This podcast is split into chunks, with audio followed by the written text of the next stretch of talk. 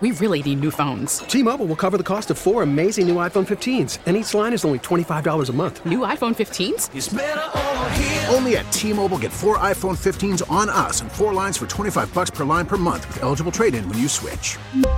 Minimum of four lines for $25 per line per month with auto pay discount using debit or bank account. $5 more per line without auto pay, plus taxes and fees. Phone fee at 24 monthly bill credits for all well qualified customers. Contact us before canceling account to continue bill credits or credit stop and balance on required finance agreement due. $35 per line connection charge apply. Ctmobile.com. We get it. Attention spans just aren't what they used to be heads in social media and eyes on Netflix. But what do people do with their ears? Well, for one, they're listening to audio. Americans spend 4.4 hours with audio every day. Oh, and you want the proof? Well, you just sat through this ad that's now approaching 30 seconds. What could you say to a potential customer in 30 seconds? Let Audacy put together a media plan tailor made for your unique marketing needs. Advertise with Audacy. Visit ads.audacy.com. Good Sunday morning, everybody. Welcome on in. It is Fighters Fury here on 790 The Ticket. Tobin here with you as we are going to dive all over the world of mixed martial arts and boxing.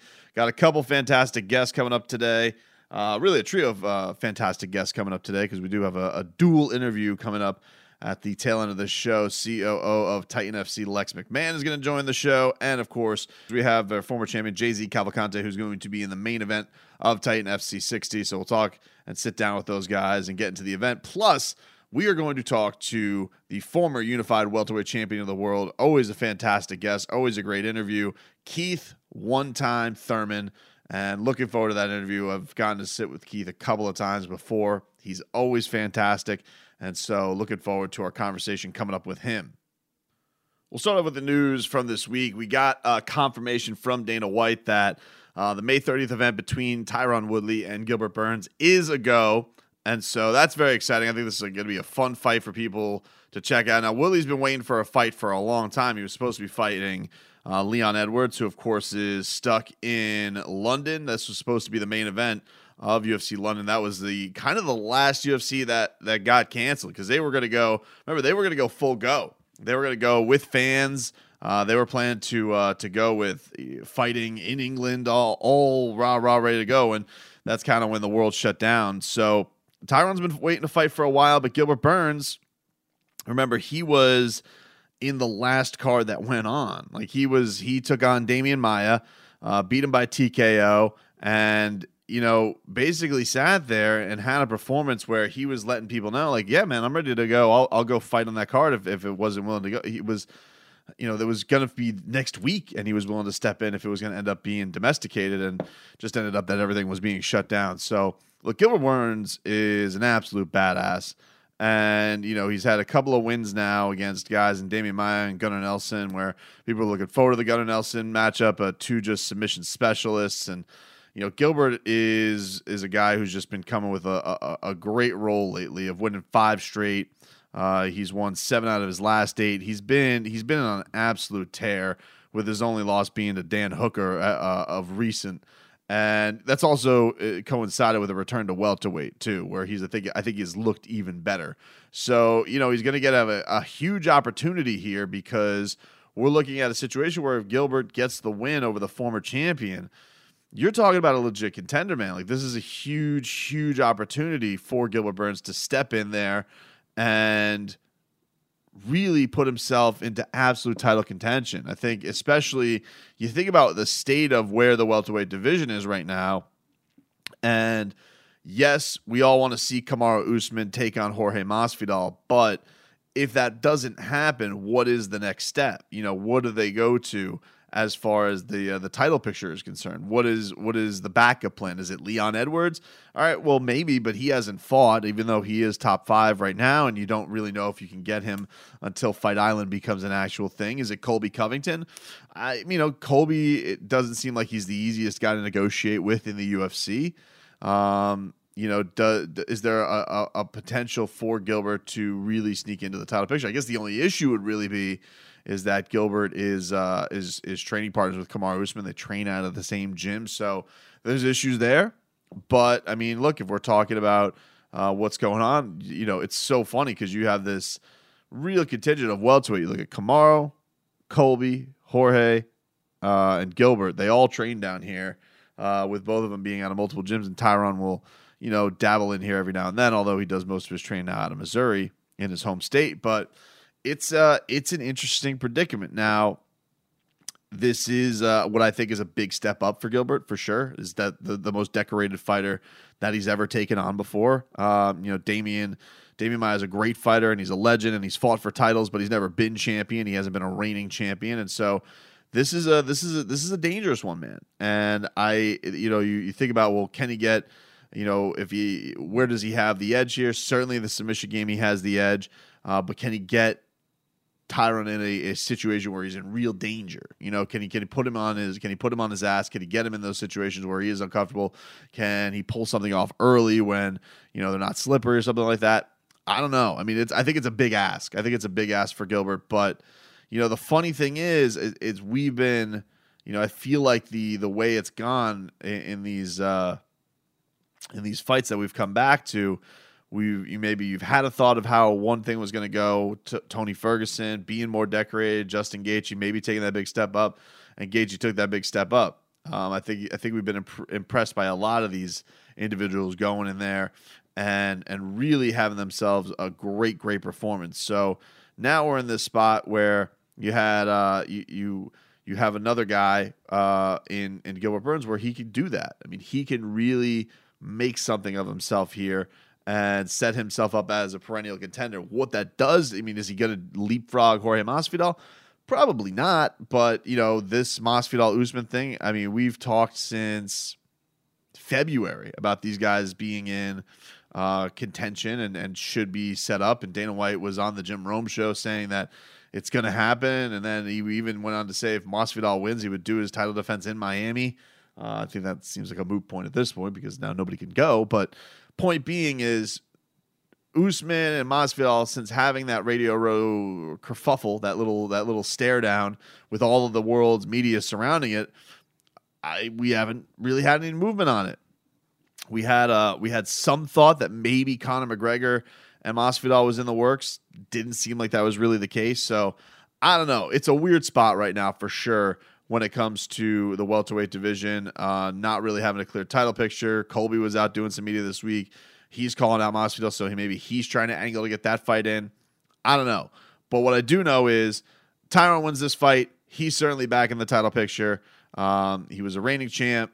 Uh, his fight against Kamaru Usman, he did get dominated, but um, you know he's he's got an argument to be one of the he's he's not the best. I mean that's George St Pierre, but he's one of the best welterweight champions of all time. And I think you could certainly talk into doing him versus Usman again if he has a great performance, especially if it's a dominant knockout. And then Gilbert, if he wins, certainly uh, puts himself, uh, if not right at title contention, certainly is now a fight away from fighting for the belt. Uh, it just probably would be a lot less awkward if it wasn't with uh, with a teammate. So that's a that's the interesting spot we find ourselves in. Um, as far as the rest, the other big story of the week, and we'll get into this, is uh, Jon Jones, Jon Bones Jones. He did some live negotiations, live tweet negotiations with the UFC for his fight with Francis Ngannou. We talked about this last week about Jon's uh, desire to fight Francis Ngannou take that big step up. That this was almost like uh, the consolation prize of not fighting Brock Lesnar. You're fighting the big cartoon character, big knockouts, UFC Drago and you know this is the thing that it's uh, that that's interesting. You know he uh, it, it's we're, we're we're following this along, and he's saying that he uh, he did they didn't offer him any more guaranteed money. That they they only said you can make more money with the pay per view. And you heard from Dana White last week in his post fight press conference where he says, "I don't know if those guys really want that fight." You know, to basically say, you guys have contracts. All right, let's see if they really want to put it together. And I do think, you know, I get how the UFC does business. They're not like boxing. They're not going to throw these huge guarantees at everybody, especially in a situation with not being able to have a gate, not being able to draw 15 million uh, for a fight like that in Las Vegas at the T-Mobile Arena. I get it, but um, these uh, this is this is I think one of the uh, the the the few super fights they really have. Obviously, any Conor McGregor you fight is a super fight. Um, you know, Masvidal versus McGregor, I think is is is probably up there right now, and uh, and Ngannou versus Jones is certainly up there right now. And and to think that they're not going to do any bump is uh, is pretty nuts. Now he did a uh, did an interview with John Morgan, a longtime MMA journalist, and he says, "quote Honestly, I'm just at the spot where I'm shocked. I feel like the UFC uh, has told me and my management team for now that if I ever wanted to reach a certain level in the sport and get a certain level of pay, I have to take really big fights and I have to step out of my comfort zone and be willing to take these mega fights. The UFC clearly told me that they would redo my contract the day I went to heavyweight and that it would be a different deal. So I've always held that in my back pocket. That my goal is to fight at light heavyweight for a long time until I got to a place where I have nothing else to prove, and then retire as a heavyweight some really big fights, risk putting it all on the line. Thursday, I found that that's simply not happening. It's upsetting uh, because I found out that they put a little bit of a limit on my ceiling, and I would say, like, look, Jon Jones moving to heavyweight, it has been a thing that fans have been wanting for a long, long time. We've been waiting for these super fights to happen. Jon versus Stipe, Jon versus Lesnar, Jon versus DC at heavyweight, Jon versus Francis Ngannou. We've been waiting for these matchups. Uh, Jon versus Cain Velasquez. We've been waiting for all of these big time matchups for Jon Jones. He's willing to do it, and he's willing to do it against the guy who is the scariest thing going in the sport.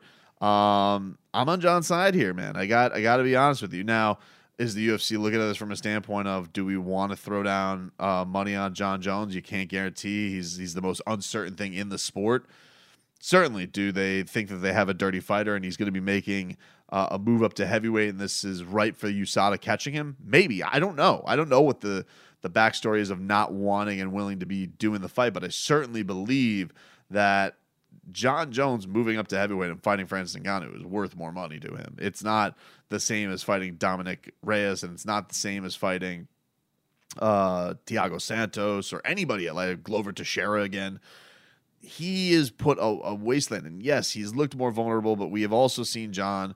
Uh, you can't say this about many guys, but he's so good that you can, and we've seen the uh, the proof in the pudding when it's come to the octagon. Is he is a guy that does seem like he needs the right motivation to get himself to fight at peak performance. If it's against an OSP, if it's against a party, uh, Gustafsson partying his ass off, the performances just aren't there. They're not as good. And so I want to see the best to ever do it in the octagon, do it with all the motivation in the world, with a new challenge, uh, with that knock you dead punter, uh, punch that we never got at light heavyweight because Anthony Rumble Johnson, um, you know, never got to that level with Jon. That just never crossed paths.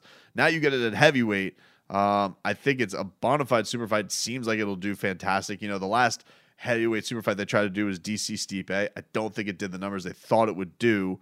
This one to me would. This this has every Francis Ngannou. You could throw that Overeem knockout a ton of places. You could throw the D, you could throw the Jon head kick on DC. All of his highlights, the submission wins, the beating of Alexander Gustafsson, all these things. It, and and I think that Jon can play the perfect bad guy to Francis's uh, good guy of being the storybook guy who went from being a homeless guy living uh, living in France to heavyweight champion of the world. So it's got all the elements to it. I don't I don't understand why this would be something that he shouldn't get more money for for sure. So let's get to our guests. They were fantastic this week. We have Keith One Time Thurman, and uh, he's going to be joining us coming up here.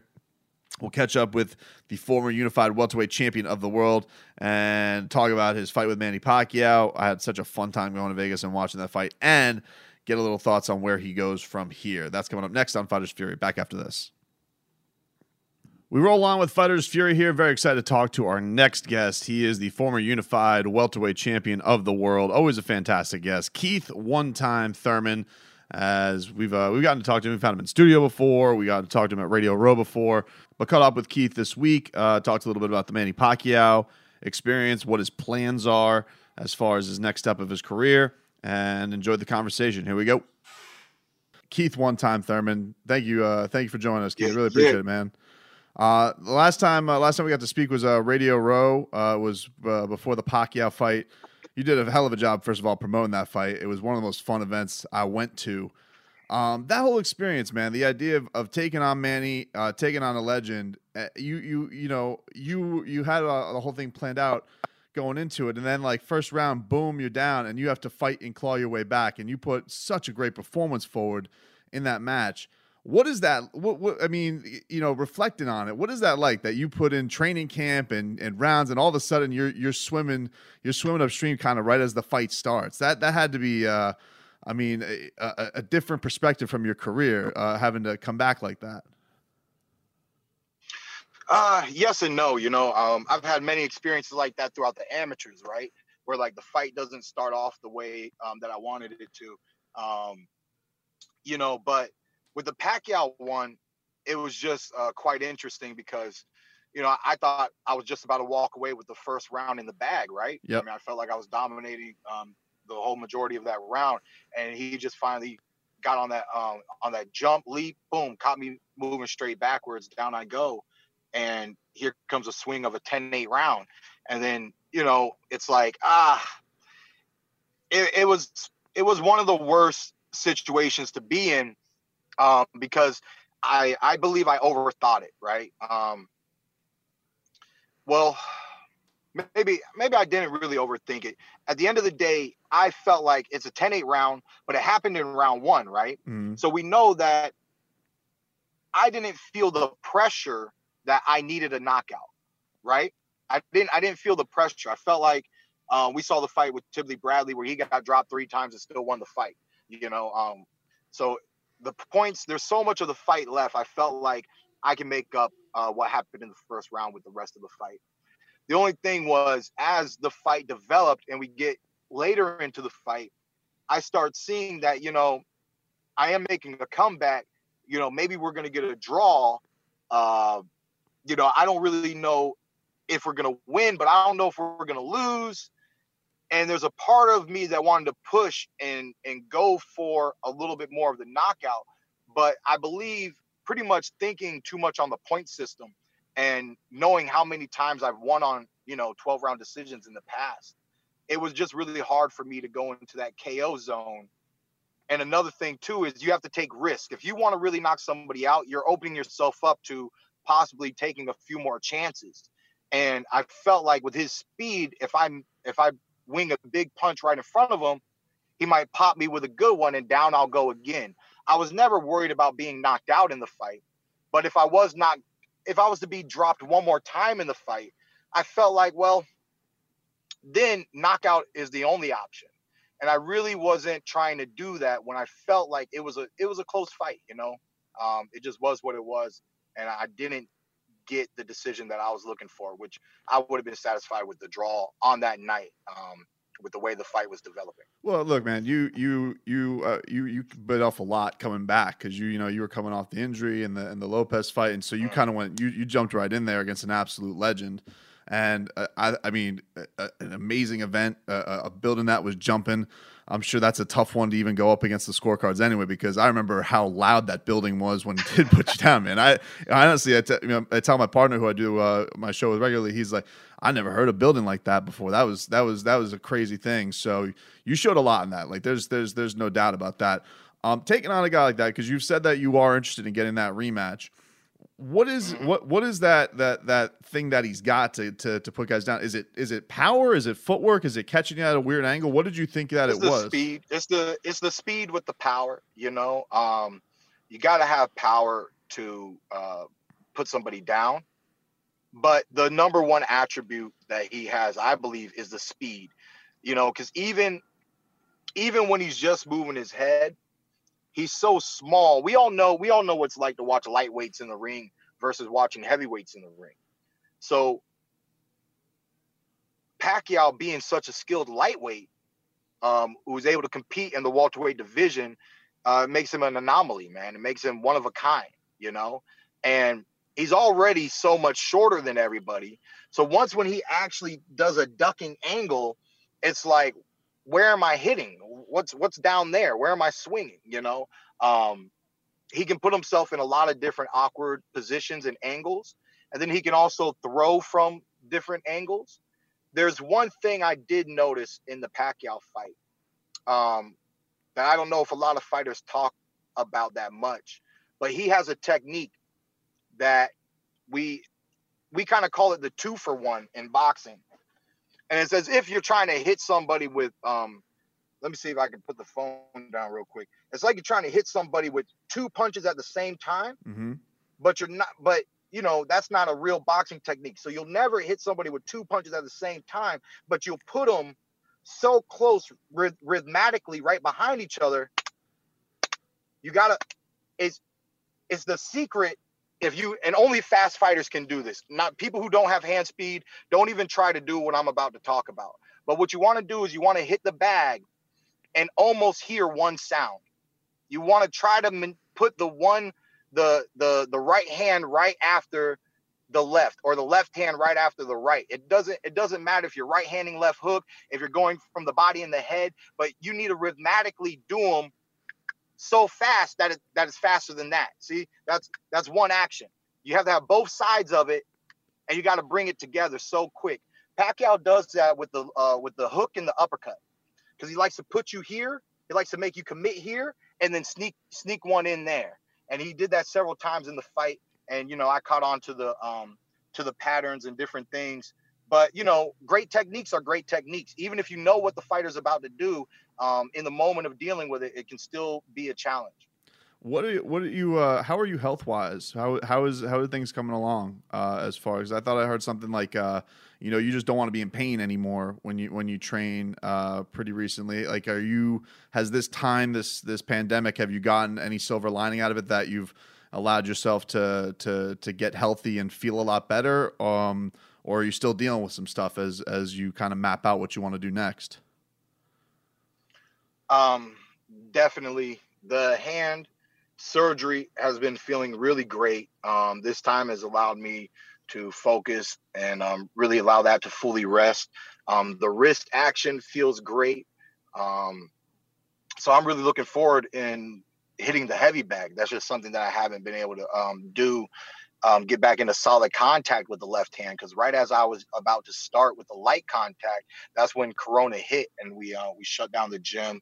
This next week, I'm actually gonna start coming back in the gym because they opened up um, fitness centers, but there's certain rules and regulations. And our gym is very small um, in comparison to a fitness center, so we really don't want to let um, the amateurs back in um, quite yet. But when it comes to me moving around, um, now that they've opened up gyms, I believe I can step in the gym as a one man show, uh, wipe the gym down, and um, I, I, think it'll be okay. So hopefully, um, when I start taking this through the stages, you know, I'm not worried about the first stage. I'm not worried about the second stage. I'm worried about um, getting back to the heavy hitting. Uh, is my left hook going to be as strong as it was? Um, can I really go 100%? Am I not going to feel a kickback? You know, um, and as long as that's that, you know, then so be it. You know, if um, like fighters like Floyd Mayweather, he had a lot of hand issues. Yeah. And it's one of the reasons why he didn't um, get knockouts anymore throughout his career, you know, and he focused on finessing a lot of his victories, you know. So am I going to have to work the jab um, and and place and soften up my hook and do the heavy hitting with my right hand, you know? Um, is there is there going to be a change in my style due to my health, you know?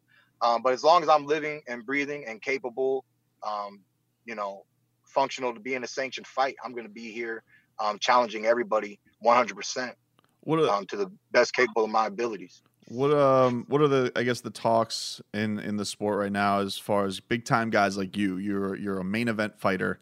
You're uh you, you know you're a former champion that people like to tune into. You're obviously a guy that can pack a building, uh, but we're not in a point where buildings can be packed right now. Um, not to just you know dive too detailed into your financials, but how does that affect a fighter like you, a guy who is on the marquee, who people who pay to go see? Um, are you are you in talks to do something that's just on television because you'll get a lot of eyeballs that way? Um, or are you going to try and put off maybe one fight as long as possible until maybe like the NFL is maybe talking about doing uh, sparse fans throughout uh, uh, a building, something like that? Are you waiting for that to be the opportunity so people can actually be in the building to see you? Um, you know, we've yet to really bring it back. Um, so a lot of the capabilities are still up in the air. Uh, we don't know exactly when fans are going to be in arenas again soon, but as long as they start just, you know, mainstream sports here in America, like um, baseball, maybe basketball, hockey, um, football, soccer, I feel like if they might not all get back to um, right away on on TV, like at the same exact time, but if we start seeing a trickle in, I think baseball is one of the first ones that can really do it, in my opinion. You know, um, I barely like being in the stands watching a game, anyways. But you know, uh, people people will tune in, and it's a game. It can be live. Um, it can be recorded. You know, uh, I don't know. I don't know what's really going to happen uh, with sports. I'm open.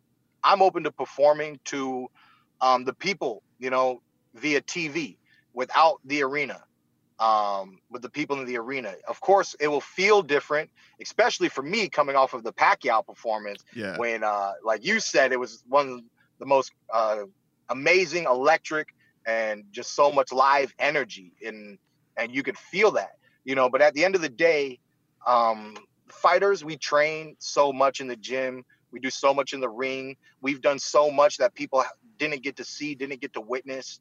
Um, but the moment you put a man and another man in the ring and you say box, I mean, they're boxing, you know? And somebody like me, I can't speak for all fighters, but somebody like me, I will still put forward my best foot even without anybody else witnessing because I want to perform and I like to make a statement to the person I'm fighting more than to the fans in attendance. Uh, what do you think of uh, some of the uh, the old time heavyweights uh, back training? Uh, Mike Tyson has been going viral with some videos. I see Holyfield is in the gym with Vladimir Klitschko. Tarver's holding mitts for him. It almost looks like a like boxing fantasy camp. But I do dig it. I like seeing these guys in shape. I like seeing them do their thing. Uh, what do you, what do you make of all this stuff? It seems fun.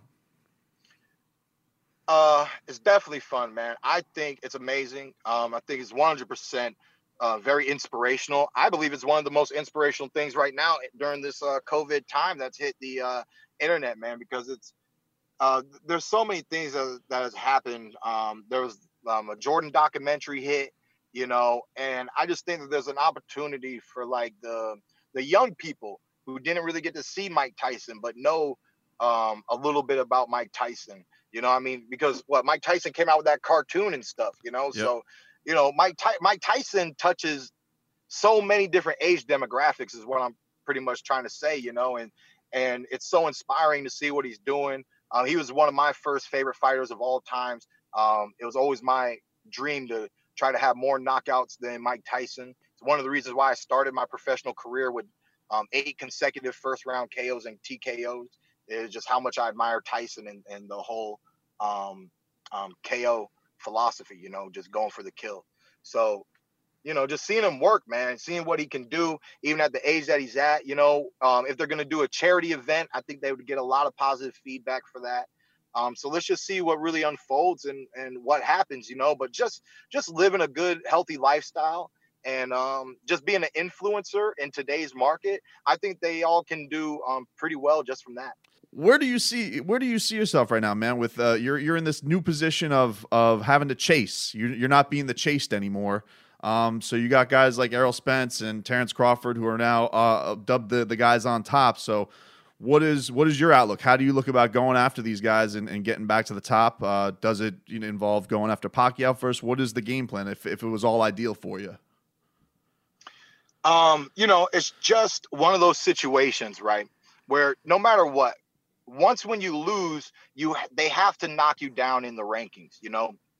Um, and once when you're not, you know, once when you're not number one, who are you really? You know, um, you know, being one of the top guys is very important in every sport. You know, so I'm grateful that I know that I'm one of the top. I know that I'm acknowledged as one of the top in the welterweight division, and it's really hard to deny.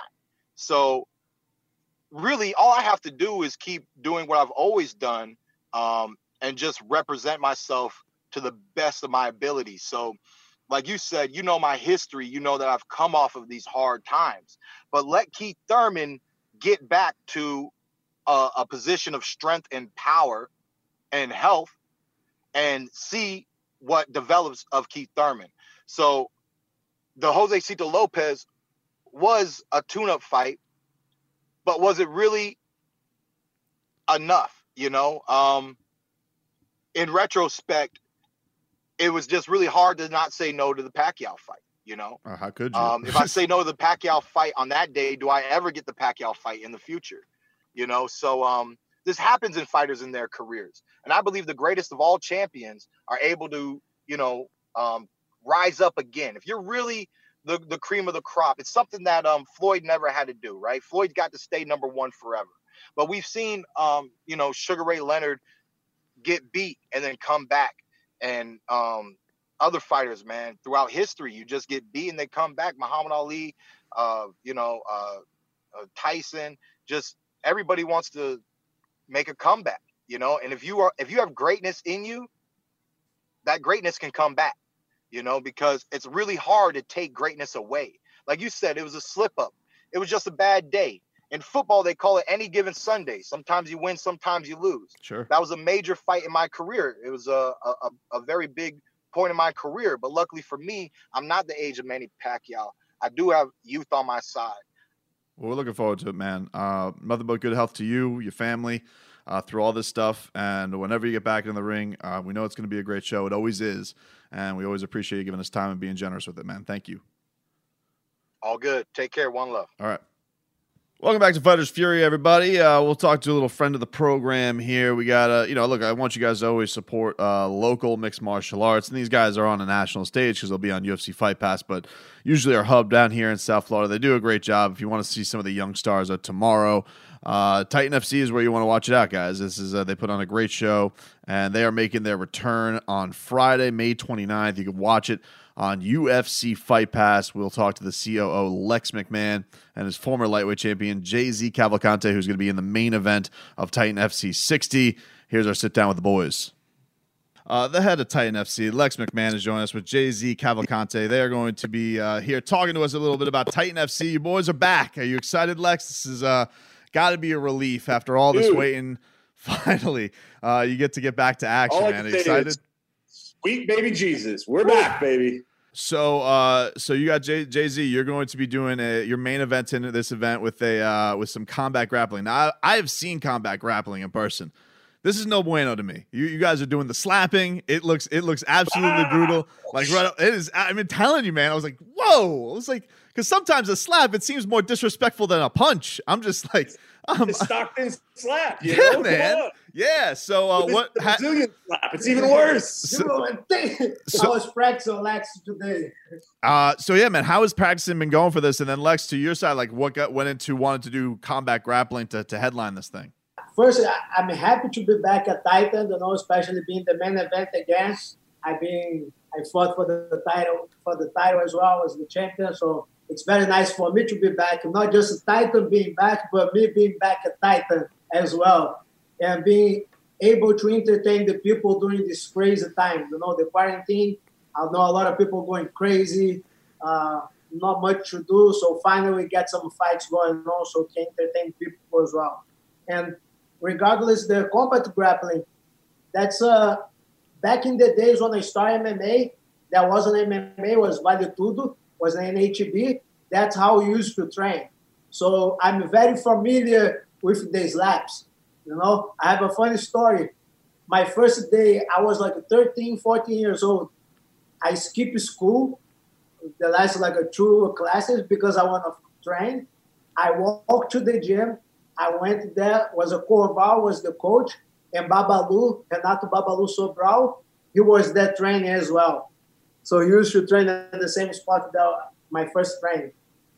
And the guy asked oh, so you have, I, I, I was a little young, cocky, you know, say, yeah, I want to be a, I want to be a fighter. I want to do value. And they say, oh, yeah. So do you practice any martial arts? I say, yeah, judo. You look at me, and what else? I said, strike, some kickboxing. Uh, Right, come on, let's go. So we train, warm up. The first day, they find somebody who was a little bit on my height, and they put me to spar. MMA, full out, no nothing. Welcome to the party. Welcome to the oh, you're a fighter. So let's go. Let, let me prove you you'll be a fighter. That's old school style, you know. Have just the mouthpiece. We didn't have gloves. It was just like a handy wraps, you know. So it was crazy, like the first day. And I remember Babalu, after the training, he looked at the coach. Hey, Corval, tough little guy, huh? and that was the So you did all right. I, I was I was expecting him to say that Babalu was his first training partner. You know, but that's a but because of the back in the days Vale Tudo was no gloves, right? So uh, bare hands, so everything. So we don't usually train with the punches because you can break your hand. So back in the days, we used to train just like with slaps to get comfortable, oh. especially the guys with the has a grappling background. You know, I remember the first time I went to Carlson Gracie was similar.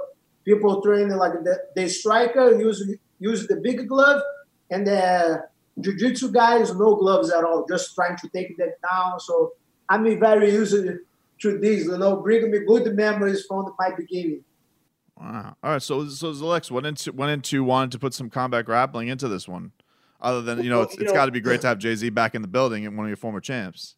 Well, no, it's awesome, and you know, JZ and I are are very close friends, uh, have been for many years. We actually share the same birthday, um, but he also is my my coach, and uh, you know, so I see him all the time, and so we've been kind of looking for ways to get him back into Titan, and that would make sense for him, and and you know, the opportunity to get a champion back in is great from a marketing perspective. You know, for for me, I mean, it's not just that he was a Titan champion. JZ was, you know uh, and is a legend from back in the Japan days. So, you know, to have an opportunity to, to headline a card with JZ, especially coming out of the pandemic, where I mean, we're still in the midst of it, you know, to be honest, but um, we had to be creative in, in how we put our cards together. So I was putting together a card that's going to be like a contender series card because we, we can't do an event where we have fans so we've we've changed our for, format a little bit to be like what Dana is doing with the contender uh, series. But I wanted a, a, special main event, especially for this first event coming back. So I talked to JZ, and actually he had the idea for an opponent. He said, "Listen, I'm all for the combat grappling. It's great, but why don't you you get Raush Manfio, who's another former Titan champion?" So we came up, you know, champion versus champion, and I actually I just told both JZ and Raush yesterday that we're I created the uh, Titan FC Combat Grappling World Championships. Now it's two champions fighting for a championship, Sick. so it should be fun. Uh, it was really well received the last time we did combat grappling with T-Bow versus uh, uh Gilbert Burns, and the UFC's actually been after me to to continue to do more of it. So just the timing worked out well uh, that we could bring JZ back in and Raush and, and do this championship and have it be the main event. Have you uh, have you any contact with Dana White? Because obviously he's just had a a pretty busy, you know, I mean, he's really had a crazy couple months where he's been, you know, chasing to try and get his fights back in action. He just did three in Jacksonville, so doing it in in state uh, with the commissions and all that type of stuff, like getting getting kind of uh, all the details situated on how to put a a card in in these times. Uh, anything that's been eye opening to you, or, or or or has been very interesting that you didn't think of was that was going to pop up with having to get kind of back up and running first part of the question is by you know kind of talk with Dana about it. Um, prior to the UFC 249, which is the first of the three cards here uh, in, in, Florida, you know, during that eight eight day span, I, I, shot Dana a text and just was like, you know, man, congratulations. I'm wishing you the best of luck. Um, thank you for leading the way. And you know, he, he responded, "Bro, it's been a lift, but you know what? This is what we do." And uh, it's true, man. Like, you know, I've enjoyed a great relationship with Dan over the years. So I always try to support him and just let him know I appreciate him as opposed to always asking for stuff. You know, I think a lot of people hit him up and they're just trying to shake him down for stuff constantly. Um, and I think the reason I have a great relationship with him is the only time I ever ask him for anything is when it's really important. You know, the rest, like, I don't shake him down for tickets. I, you know, I don't do any of that, man. I, you know, he, he, takes tremendous care of me, but it's because that you know we've built this great relationship over the past uh, 12 years or so. Uh, but I didn't bother him with the the details of how to you know put the event on. I, I spoke with the the you know the appropriate people team as well as um, Patrick Cunningham, Florida State Boxing Commissioner, as well as um, off, uh, the office of Governor Scott, the officer uh, or not Governor Scott, Governor DeSantis and, and uh, Senator Scott and Senator uh, Rubio and, and, spoke with their teams about making sure we the best practices put in place for a safety plan so that we could, you know, really uh, make sure the athletes were safe, put on a good event. I think the one thing that came across that was surprising to me was there's still the social distancing, but we're locking two guys in a cage and there's yeah. no social distancing there, you know. But I think more than anything, it's they're doing a very safe event. Everybody else is social distancing within the event. Um, but it's really, I think, a lot of it is is the optics. It's important to show that sports can come back safely, right? And and so, you know, yes, the the contestants are um, going to engage in, in, in you know their fight, but everybody else is still doing what they need to do the masks the you know the social distancing but everybody been tested. So it wasn't really even as much a safety concern. It was to show people that it was safe you know from my perspective. JZ from your standpoint uh, are, are, there any nerves competing in, in time of this? Because you know some of the fighters i've talked to when this first was all going down all the uncertainty it was you know a lot of not sure that they want to get in but uh, i feel like as the weeks have gone on and the guys i've talked to it's gone to eagerness and really wanting to get back in there. So, what's your mindset as you know as as the competition comes in? Just just excited to get in there, or are there any aberrations of like, oh, you know, I'm you know, we are still in the midst of uh, the COVID stuff and all that type of stuff. Like, where's your mind at with it? First, like I, I, I was home, but I was on a train, you know. So I was doing my training by myself, me and my wife. Uh, I understand the idea to be social distance, not just for me, not not for the for the young people, for the athletes, for the healthy people, but more in concern of the olders, the know, and the people who has an immune system problem. That was my my main thing. That was lockdown. But besides that, my idea is like, a, this is my health. You know, that's how I keep my health: training, keeping good diet, and training for a fight even better because I have to take care of everything else. So I believe they you, you strengthen your immune system. So I was keeping myself active from home. I still doing training with my students online, but I want to go back and start training. When lectures, the, the, the competition, the card, I say, yeah, why not? I haven't been training MMA, but I've been training for grappling. I was supposed to fight at the fight training uh, in the grappling right before the pandemic started. So me, Cyborg, Wagner Rocha, we all had fights uh, scheduled for grappling. And then Fight Win came back, the another event came back, and then, okay, let's put a small group to train. And then we got back together, and that was a perfect timing, you know, back in training. The quality of the group that we have training, it's amazing. So if I have those guys to, to prepare for a fight, I can fight anywhere against anybody. Uh, let me ask you guys both uh, with the with the action that we just had. Have you guys did you guys uh, see the the recent main events with uh, Ferguson Gaethje and Smith versus um, Glover? Did you guys see those fights? And and I guess uh, there's been a lot of debate between you know uh, fans, pundits, all that type of stuff about corner stoppages.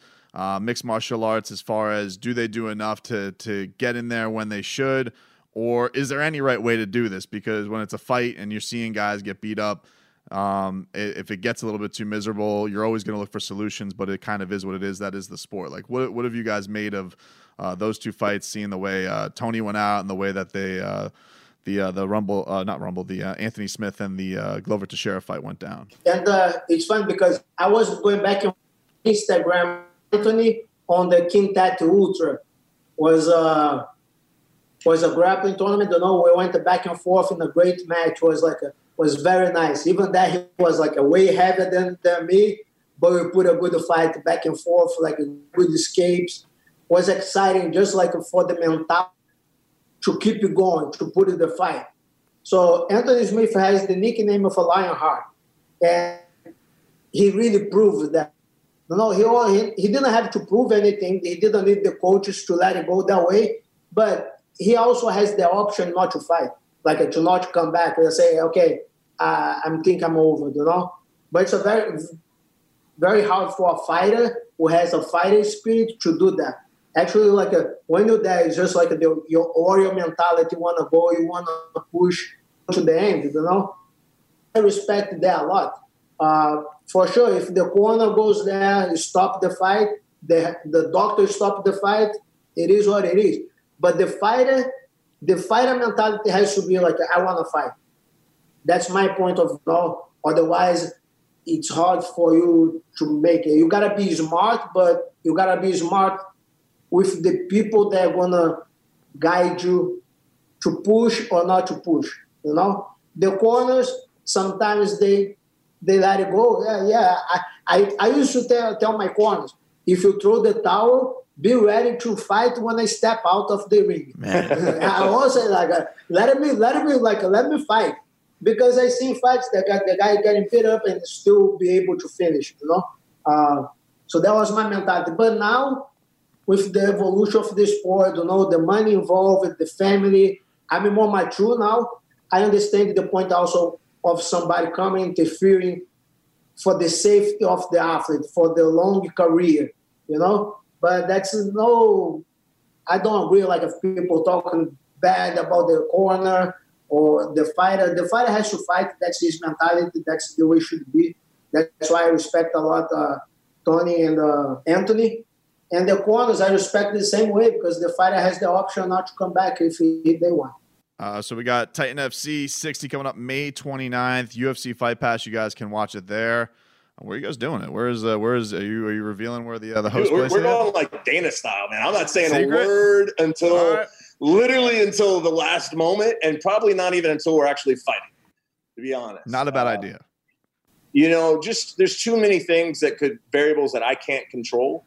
Um, we've been working with state and local uh, government to make sure that everything's running smoothly, as well as the commission. And man, I honestly just want to get to fight and get this first one under our belt, and then once we, I'll tell you, it's in the state of Florida. We're not on Fight Island. We're not, you know, like on a cruise ship somewhere, but you know, it is in the state of Florida, uh, and it is in South Florida. I'll leave it at that for the moment. My theory of Fight Island was like Dana White was just scrambling so much that he just came out with Fight Island. It sounded cool and everybody buzzed with it. He's like, well, now I got to do it because I don't. I don't even think I you. Want, come up with something, man. I don't even think he wants to have an island, but he's just like, well, listen, people are into Fight Island, so now I got to get an island. Well, no, I mean now now they're thinking like you know cool Bruce Lee movie. You know, like, like let's have some fun with this because at the end of the day, like people needed something to talk about, and and he's still dealing with real logistics issues. Sure. You know I mean, like you know Dana's you know issues are certainly more pronounced than most people's because of the size of the organization he's running. Uh, but I think you know Fight Island, to be honest, probably is real. Um, you know, we'll see. He says mid June, so here in about a month, we'll know whether or not it's it's real or not. Uh, guys, good luck with the event next week. We're looking forward to it. Uh, all the best. Uh, safe continued training, JZ. Lex, uh, hope you guys have a successful event and can get rolling for the rest of the year with uh, with no issues because uh, I know it's I'm sure it's been uh, as it has been for a lot of people a big uh, big headache, a big uh, you know a big challenge for all of us. But it's good to see us getting back to some normalcy. But uh, we love it, guys. All right, we'll be watching next week. All right, brother. Thank you so much, man. That's our show for this week, everybody. Thank you for tuning in. Appreciate Keith One Time Thurman for joining the show. Thanks to Lex McMahon and JZ Cavalcante for joining the show. They were great. They were fantastic. We'll be back same time, same place next week, everybody. You missed any of the show, download the podcast, download the radio.com app. You guys can subscribe there or on Apple Podcasts, Google Play, really wherever podcasts are available. And of course, look us up on YouTube. Check out Tobin, Fighters Fury, and you guys can watch the interviews as well. They'll also be up on our website, theticketmiami.com. Again, everybody, continue to stay safe out there. Uh, thank you for sticking with the show. We will uh, look like looks like we got a lot of action to react to next week with uh, UFC potentially having a card, and of course with Titan FC having a card. So everybody continue to have a safe, fun Memorial Day weekend, and we'll talk to you on Tuesday. We'll be back with Tobin and Leroy 6 a.m. right here on 790 The Ticket. T-Mobile has invested billions to light up America's largest 5G network from big cities to small towns, including right here in yours. And great coverage is just the beginning. Right now, families and small businesses can save up to 20% versus AT&T and Verizon when they switch. Visit your local T-Mobile store today.